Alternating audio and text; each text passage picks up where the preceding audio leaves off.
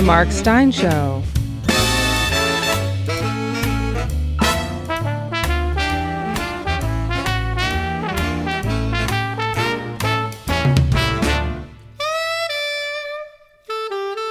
And now, here's Mark.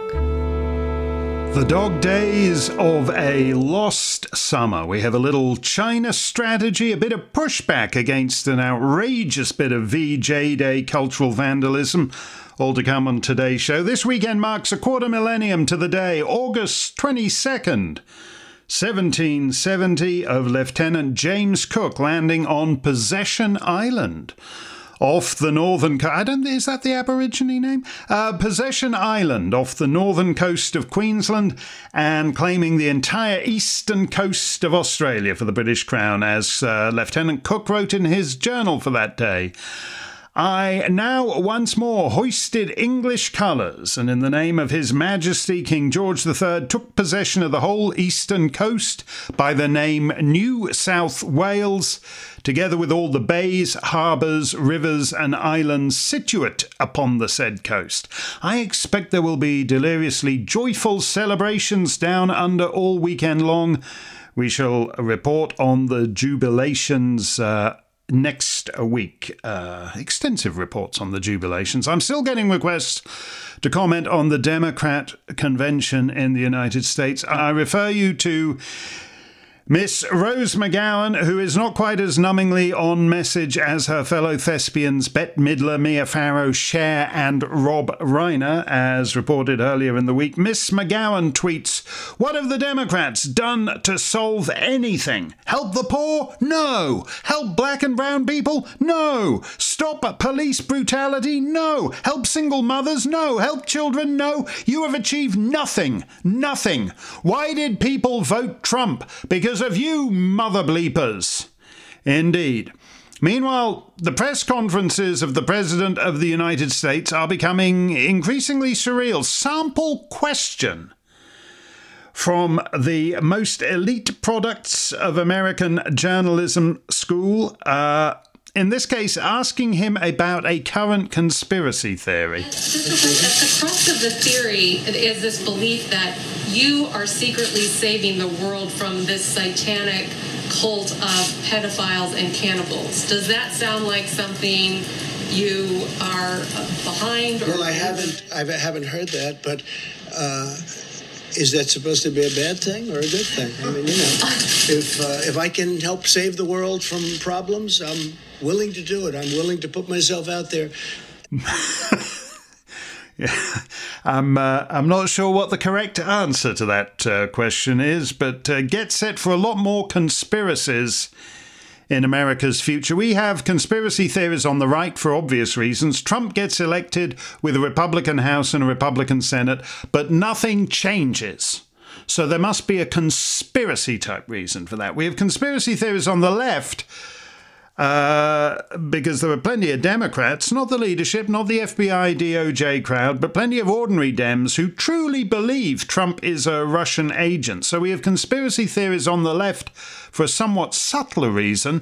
The left controls everything: the colleges, the kindergartens, the courts, the churches, the movies, the news. Uh, so how is it possible for Trump still to win, given that the most likely outcome of November third is that Trump will win but nothing will change? We will all be living in conspiracy land for the next four years.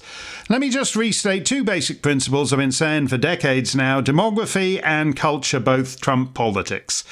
Uh, politicians are merely the creatures of the demographic and cultural trends, which is why on Tuesday night, every other November, the American right finds itself in the same position as King Canute did when he attempted to demonstrate to his courtiers the limits of his powers against certain phenomena. So on Tuesday, every other November, the American right stands on the shore and watches the demographic and cultural tides rolling in and breathes a sigh of relief that it's just uh, washed in and tickled its wingtips rather than sweeping it out to sea and consigning it to Davy Jones' locker. But you know where this is headed. After nine eleven, when the West first became aware that Islam saw paradise as a brothel where every martyr got his seventy-two virgins, there was a tedious joke doing the rounds on the internet that this was a typing error, and really when Muhammad Atta got to heaven, he'd be faced with seventy-two Virginians, that is tough hombre from the American founding. Well, Virginia's a blue state now, so that joke doesn't work so well, does it? Now we have to add in cultural dominance wielded by China. The old school French critique of globalization uh, back in the nineties was that it was a euphemism for Americanization, which uh, by their definition was entirely ghastly. Well, the Americans still make all the rubbish, but it's rubbish that it increasingly conforms to the demands of Hollywood's Chinese masters, like Marvel Comics getting rid of the Tibetan character from the Doctor Strange movie to avoid offending Chairman Xi. So we live in a time of demographic transformation and suffocating dominance by a pop culture in thrall to freedom's principal adversary. Um, which brings us to the uh, flapdoodle of the day. We Build the Wall, which is an organisation and uh, one whose founders have just been charged with scamming their donors a, a, a twenty-five million dollars racket. You may have seen on the news pictures of former Trump, uh, Trump campaign manager Steve Bannon appearing uh, in court in handcuffs. Um, there are three aspects of this Uh, that are of interest to me. First, as you know, I regard the entire federal justice system as wholly corrupt and favour burning it to the ground. Uh, the feds win ninety-seven percent of their cases without ever going to trial, ninety-nine percent if they do go to trial. So regardless of whether he's innocent or guilty, them's the odds Bannon is up against, uh, unless he wants to bank on a Trump pardon. Uh, and he made the mistake of uh, mocking Trump's kid. So Trump isn't personally uh, too keen about him, uh, on uh, Bannon at the moment. So the point about sticking a guy who is not a career criminal, is not violent, poses no danger to anyone in handcuffs for that court appearance, uh, which would be rightly reviled if, say, Putin did it to a political opponent, it's to let Bannon know you're screwed. Uh, and your life is over unless you cut a deal. Nothing personal. That's how they deal with everyone. That's how they'll deal with you when they come for you. Uh, so it's how they deal with Steve Bannon, Ghislaine Maxwell, my old boss, Conrad Black. Uh, most important of all with these guys, there's no equality before the law. So there are still credulous rubes out there who think that the Durham Report is finally going to name Comey, Clapper, Brennan, and all those other A-list chiselers will be heading to the big house. Yeah, yeah, sure. If you believe that, I've got some swampland where I'm headquartering uh, my new five oh one c three We Build the Wall with Eagles and Miniman all the way along the Rio Grande on top of it, Incorporated, Uh, to sell you. Uh, the Durham Report was originally supposed to be released last summer. In the course of over a year's delay in that report, because that one they've really got to make sure they've got all their I's dotted and T's crossed. Uh, so in the course of over a year's delay, the D O J has managed to launch and complete an investigation into, oh, who else? Who is it this time? Oh, what a surprise. Yet another Trump campaign honcho, just in time to have the post office SWAT team, seriously, the post office SWAT team arrest him on a Chinaman's yacht and drag him into court in handcuffs days before the G O P convention. Uh-huh. But don't worry, don't worry, that Durham Report's really going to nail Comey and McCabe and the rest of the gang. Just you wait for the Durham Report. So whether or not Bannon's guilty, unlike Jim Comey, he's looking right now at at least a decade in jail. Maybe dying there, because he's sixty-six and they'll put him in the COVID wing. Unless he cops a plea and starts singing about Trump. So the net result of this is going to be yet another Trump associate convicted uh, by the Trump Justice Department, and still zip on the other side of the ledger. Oh, but don't worry, that's only until the Durham Report. The Durham Report, it's coming out any day now, waiting for Durham. Uh, I said I had three aspects of what's happened to We Build a Wall that are of interest to me. Uh, we're going to get to the other two in our next show. Tales for Our Time, Songs of the Week, and of course, The Mark Steyn Show. Steyn Online is your one-stop shop for all things Steyn. Members of the Mark Steyn Club have access to the full catalog of Steyn content, transcripts, and discounts, as well as the opportunity to ask Mark questions and engage with other club members in our comment section. Join the Mark Steyn Club today by heading to w w w dot steyn online dot com. That's w w w dot steyn online dot com. Mark Steyn's Poem of the Week. I suppose we should be relieved that on the seventy-fifth anniversary of V J Day, our leaders did not actually apologise for winning the war against the Japanese Empire. But there were nevertheless some shameful moments in the commemoration. Three quarters of a century ago, British Commonwealth troops marched through Asia bellowing Kipling's Road to Mandalay. And in their honour, it was supposed to be sung at the climax of the anniversary gala by the great bass baritone Willard White. Sir Willard is one of the Queen's Jamaican subjects. He has a beautiful voice and an utterly empty head. So he put his foot down and said he wouldn't sing Road to Mandalay because it represented, quote, cultural superiority. One might note that you need a certain amount of cultural superiority to win a war, which is one reason why the unending but unwon wars of this century have gone so badly.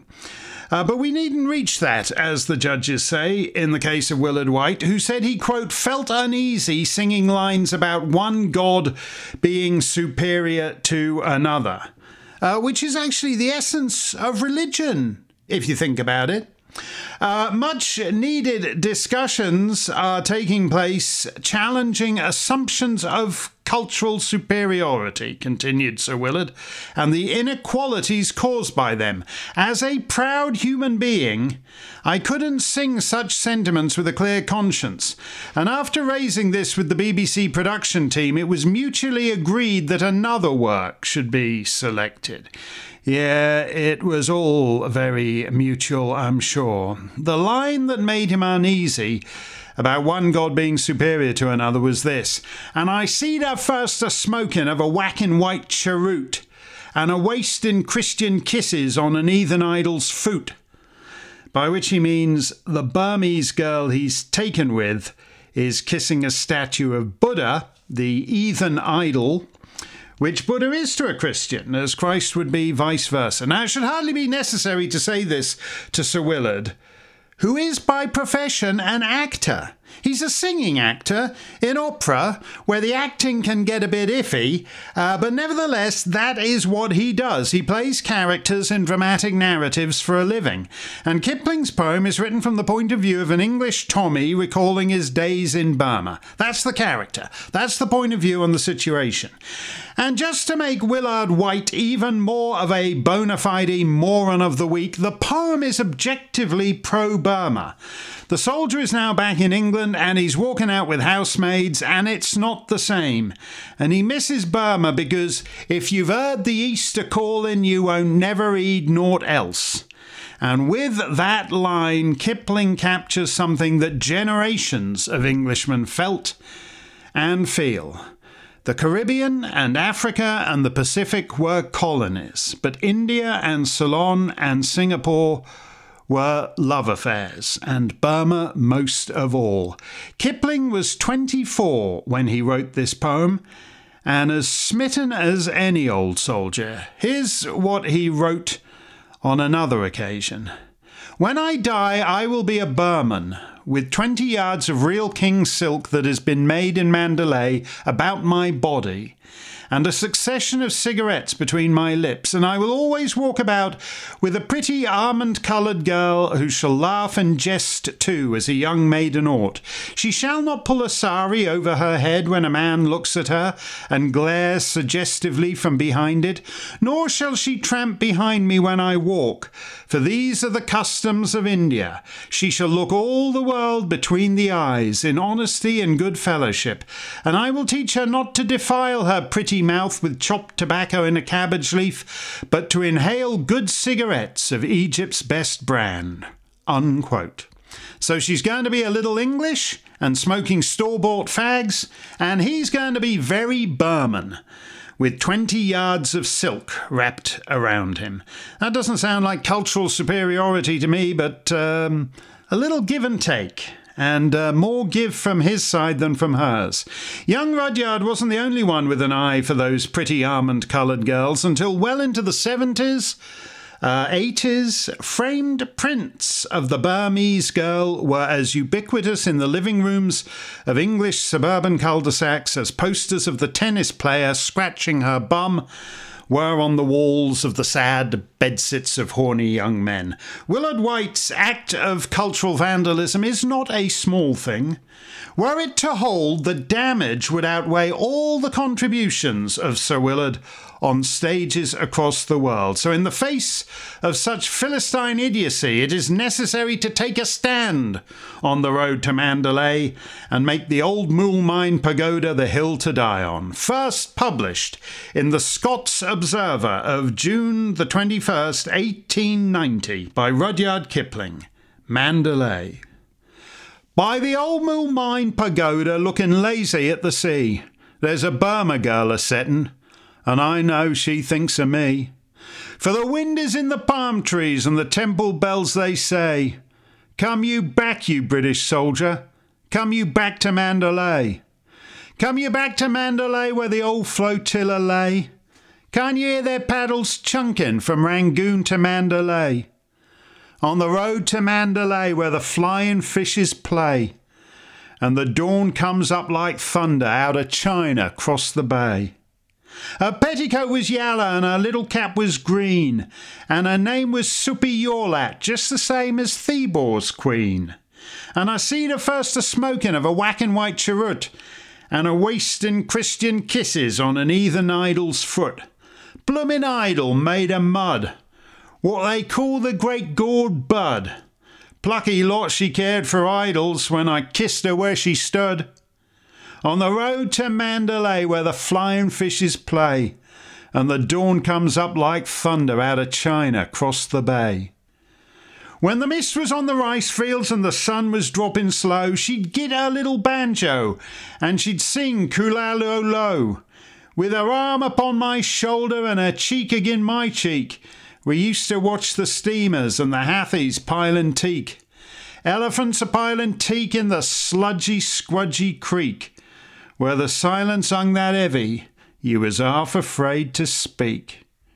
On the road to Mandalay, where the flying fishes play, and the dawn comes up like thunder out of China, cross the bay. But that's all shoved behind me long ago and far away, and there ain't no buses running from the bank to Mandalay. And I'm learning here in London what the ten-year soldier tells. If you've heard the Easter calling, you won't never heed nought else. No, you won't heed nothin' else but them spicy garlic smelts, and the sunshine and the palm trees and the tinkly temple bells. On the road to Mandalay where the flying fishes play, and the dawn comes up like thunder out of China across the bay. I am sick of wasting leather on these gritty paving stones, and the blasted English drizzle wakes the fever in my bones. Though I walks with fifty housemaids out of Chelsea to the Strand, and they talks a lot o' lovin', but what do they understand? Beefy face and grubby hand, law, what do they understand? I've a neater, sweeter maiden in a cleaner, greener land.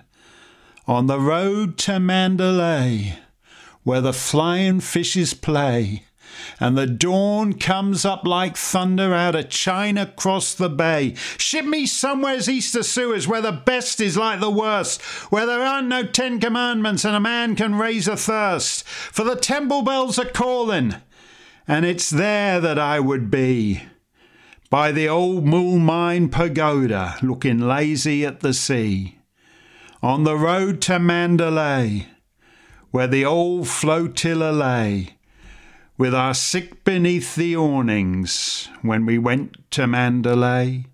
Oh, the road to Mandalay, where the flying fishes play, and the dawn comes up like thunder out of China across the bay.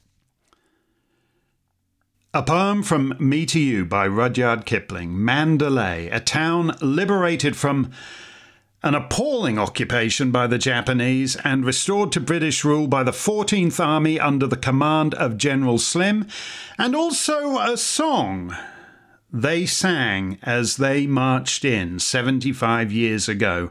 A great shame that Willard White lacks the imaginative capacity to grasp that at an event supposed to honour those men. Three years later, Burma quit the empire. I mean, for real. Not like India, Pakistan, Ceylon or Sir Willard's Jamaica, graduating to dominion status within the Commonwealth, brimming with post-war resentments against their imperial masters. Burma just checked out. One minute it was a crown colony under the King Emperor with Sir Herbert Rance as governor. Then the Union flag came down and it was a sovereign republic with Sao Shwe Thaik as president, the hereditary Saofa of Yang Shwe Thaik died in prison shortly after the nineteen sixty-two coup, and his Saofasat Saofarat uh, was abolished, and Burma lost to the world. It was not, in objective terms, terribly important to the empire, but it loomed larger than almost anywhere else in the imperial imagination. We're not yet done with Mandalay on today's show. We will be back on the road shortly.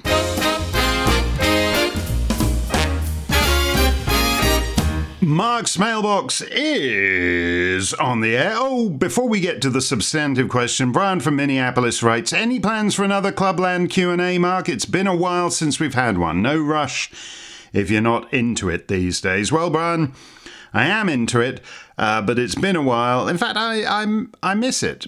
Uh, but it's been a while because of COVID and uh, certain risks associated with the manner in which we usually do it.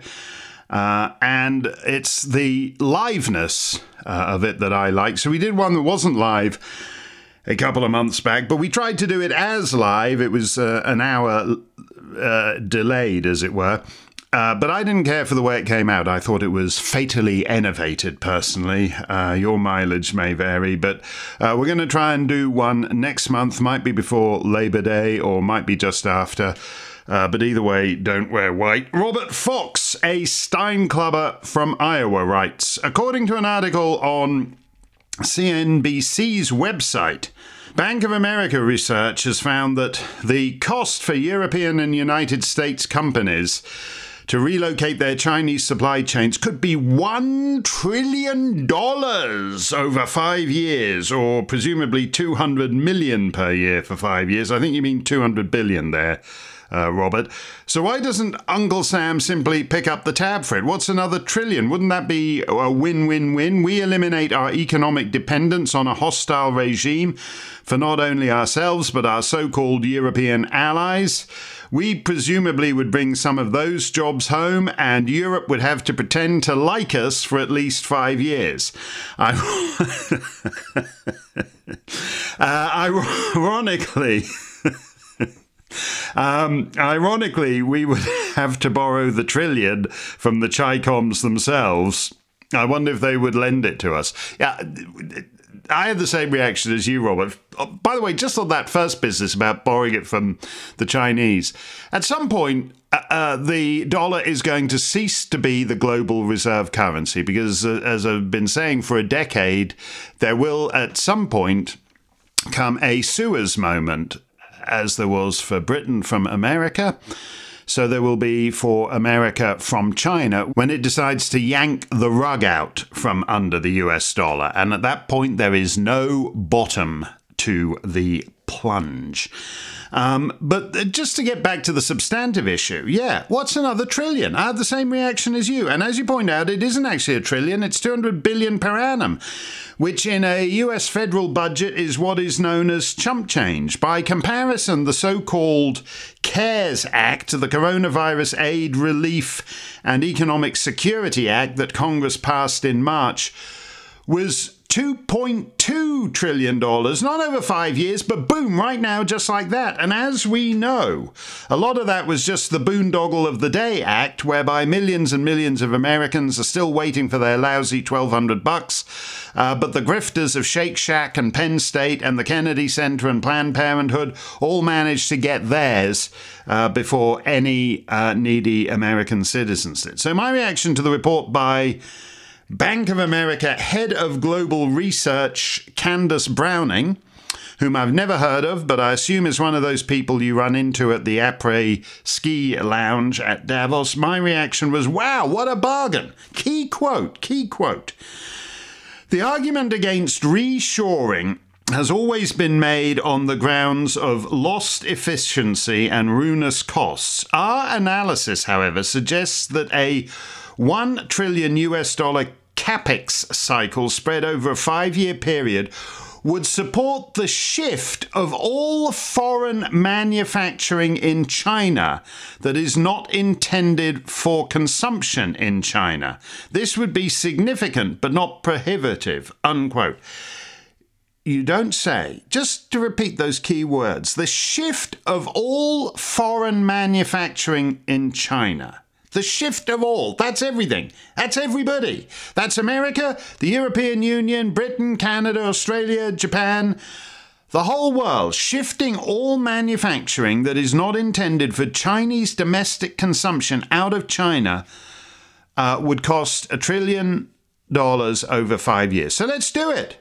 The alternative is two point two trillion dollars stimulus bills every other month till the end of time. China snaffled manufacturing and the knowledge economy and left us with waitressing and show business. So over forty percent of Americans now work in low-paid service jobs about to be rendered obsolete by technology. For example, I mentioned in After America visiting a Virgin megastore. Remember them? Uh, this was in Bordeaux. Uh, and I remarked on its branding in France, La Culture du Plaisir, the culture of pleasure. That's the West at twilight. That's what China had left us with. Dining, shopping, theme parks, crap, politically correct American sports.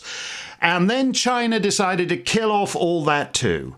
So look at the costs of corona relief. The abandoned downtowns, the retail ice age, the shuttered schools, Uh, whose vast bloated staffs are still getting paid even though they refuse uh, to be in a class with any pupils. And set against that, two hundred billion dollars a year to bring home every American, German, French, British, on and on and on and on, every single overseas company from China for a trillion bucks over five years. Robert is right.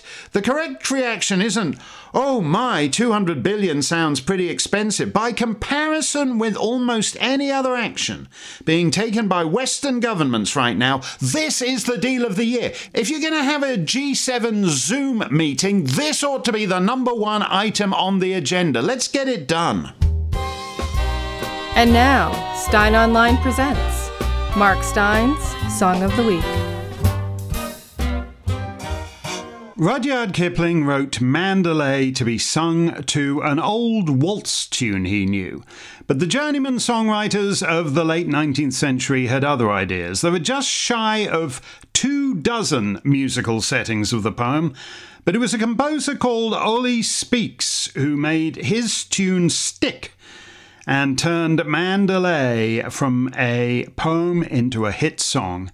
Here, singing it impromptu, on the Mark Steyn show a couple of years back is that great actor from Goodfellas and Law and Order and much else, Paul Sorvino. I should ask you, you this, Dee Dee, because Paul has slightly old-fashioned tastes in song. He likes a lot of Neapolitan song.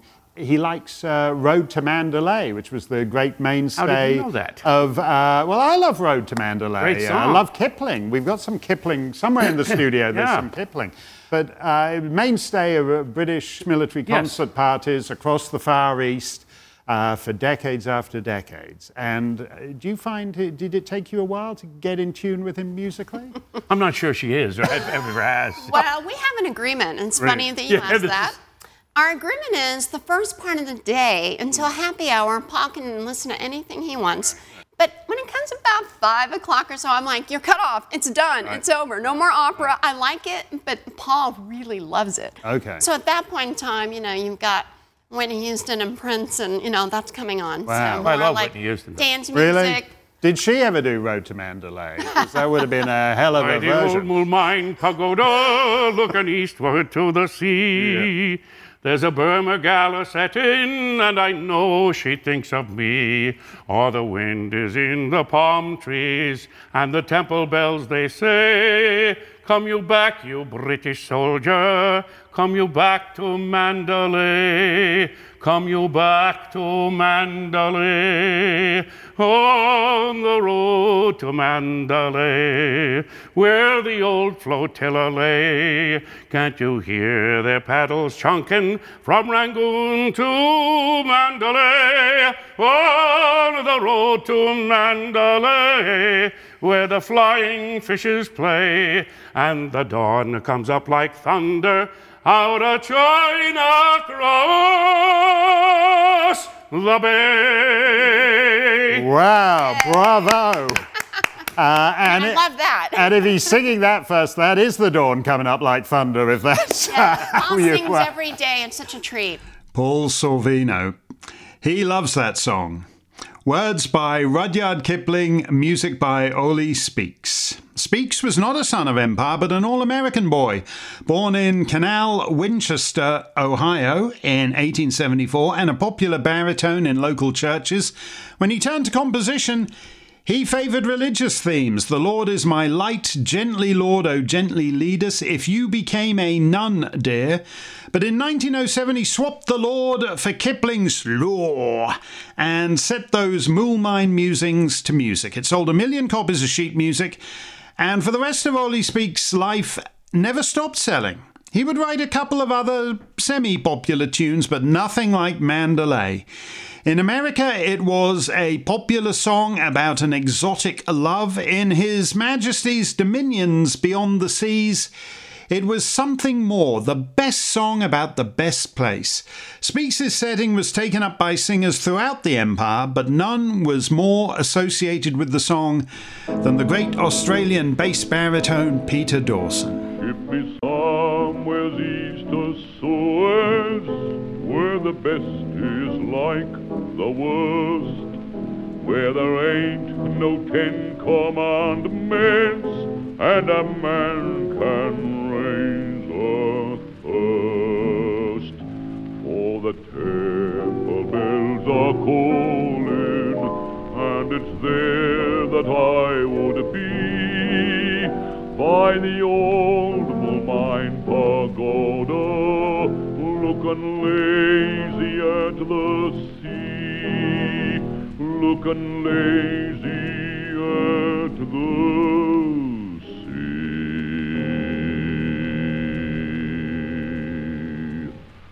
Come you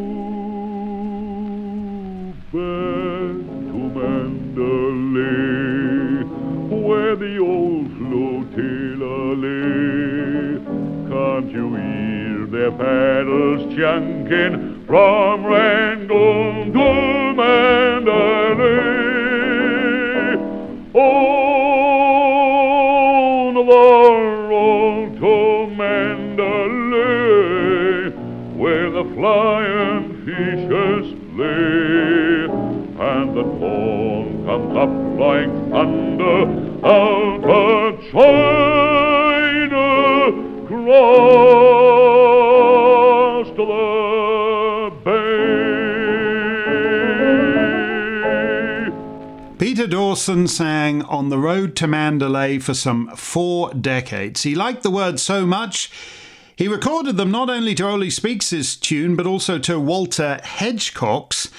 And in nineteen forty-five, he made what he called a Mandalay potpourri, a six-minute mélange of Kipling's verses in settings by various of its composers, uh, including, obviously, Oley Speaks. Come you back to Mandalay, where the old flotilla lay, and you hear the paddles chanting from Rangoon to Mandalay. Oh, the road to Mandalay, where the flying fishes play.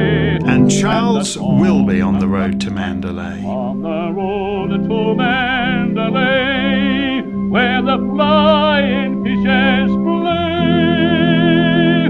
And the dawn comes up like thunder. China, the bay. Walter Hedgecock on the road to Mandalay. We used to watch the steamer and the hottest island teak.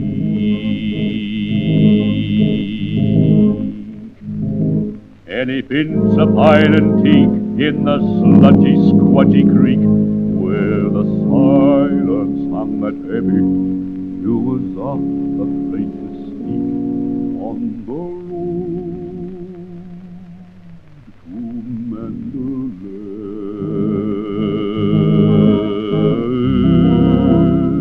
to Mandalay. Gerald Cobb on the road to Mandalay. On the road to Mandalay, where the flying fishes play and the dawn comes up. Like thunder out of China closed the bay. When Burma fell to its insane backward dictatorship and was lost to the world, the great song of imperial romance might have been likewise lost. But on October the first, nineteen fifty-seven, Frank Sinatra walked into the Capitol Studios for the first of three sessions spread over eight days in which he would record his first album with Billy May, Come Fly With Me. You'll know the cover art, Sinatra, hat on head, taking the hand of an unseen lady and beckoning her toward the steps of the jet behind. Uh, Frank disliked it and told his producer Voyal Gilmore that it looked like an ad for T W A, but it captured the spirit of the title song and the set as a whole. London by Night, Brazil, Blue Hawaii, all fine charts by Billy May. But the album's masterpiece was, of all things, Mandalay. By the old Moulmein Pagoda, looking eastward to the sea, there's a Burma broad a-settin', and I know she thinks of me. For the wind is in the palm trees and the temple bells, they say. Come you back, you British soldier, come you back to Mandalay. Come you back to Mandalay. Come you back to Mandalay, where the old flotilla lay. Can't you hear their paddles chunking from Rangoon to Mandalay? On the road to Mandalay, where the flying fishers play. And the dawn comes up like thunder out of China, across the bay.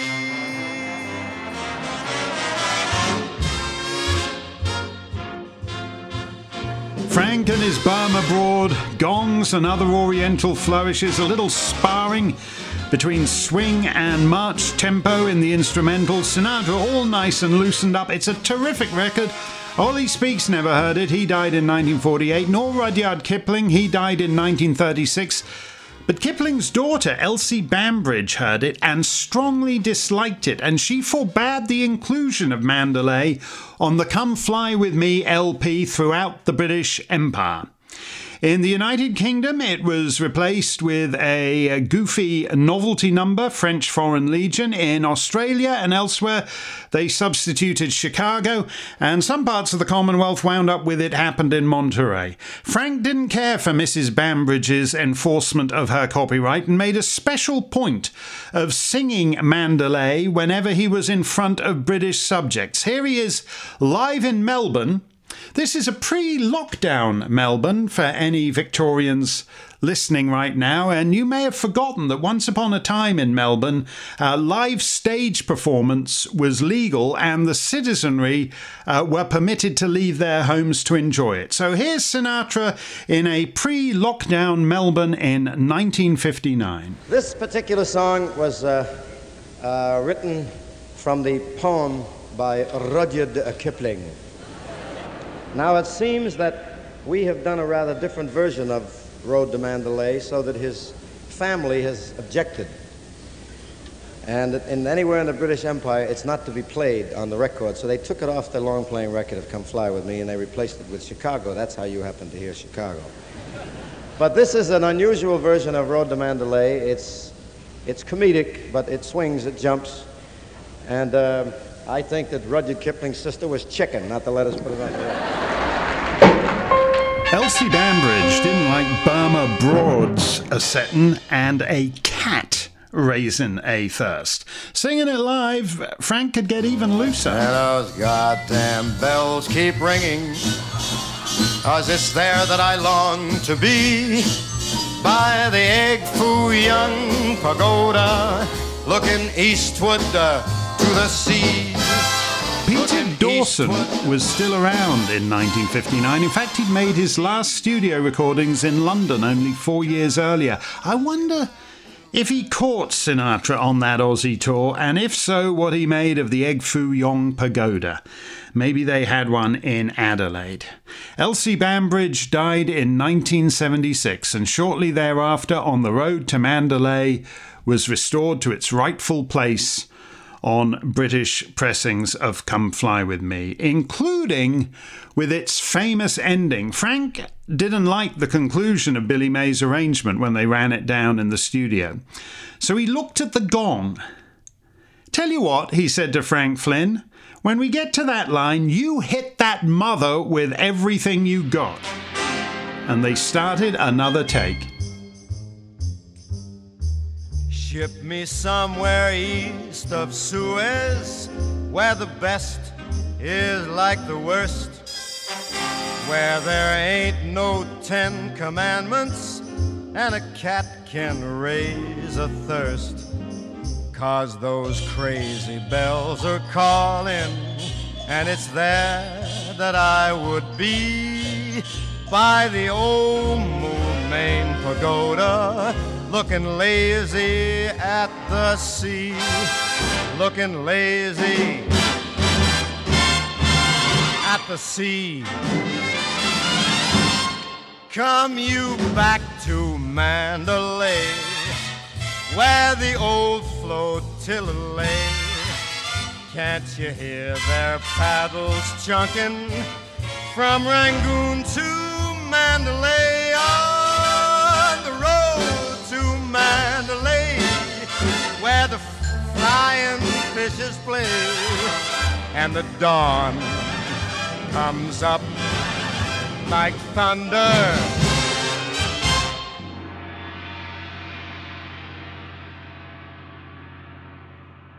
And as Frank Flynn whacked that gong, Billy May signaled to the band not to play a note, and the musicians looked to Sinatra to pick up the ending. Uh, and then, as his lead alto Skeets Herford recalled, instead of going on, Frank put on his hat and threw his coat over his shoulder like he does and walked out of the studio. We all laughed like mad. We said, "What's happening? Is Frank going to come back and do it again?" No, he wasn't. The gong was still reverberating and the singer was in the corridor, and that's how they released the track with Sinatra's improvised ending. Time marches on like British troops on the road to Mandalay. Burma's post-independence history has been mostly bloody, brutal and ugly, and much of its own past is unknown to contemporary citizens of Myanmar, a word that rarely passes my lips.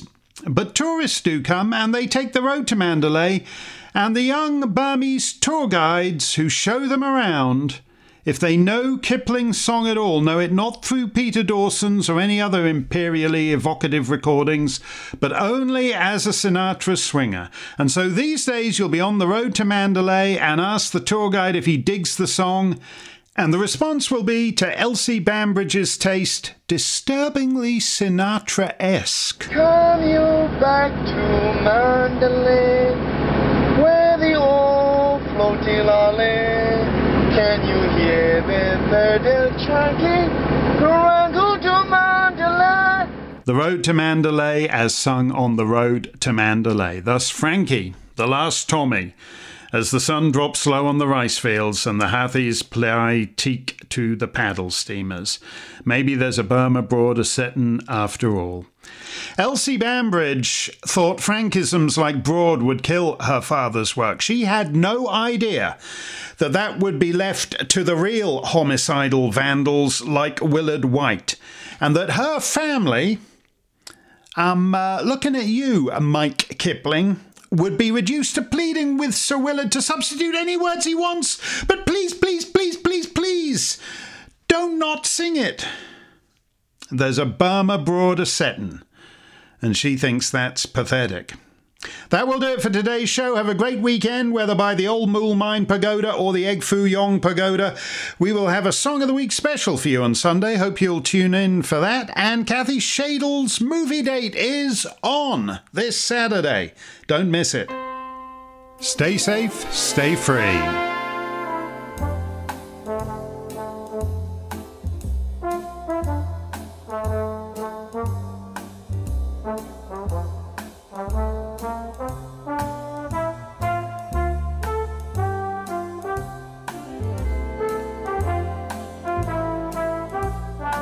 Join us next time for another edition of The Mark Steyn Show.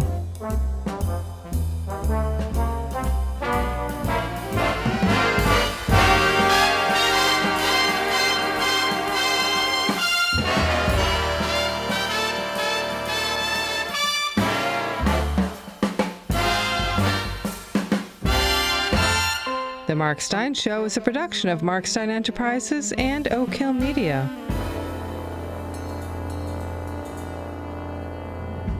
All rights reserved.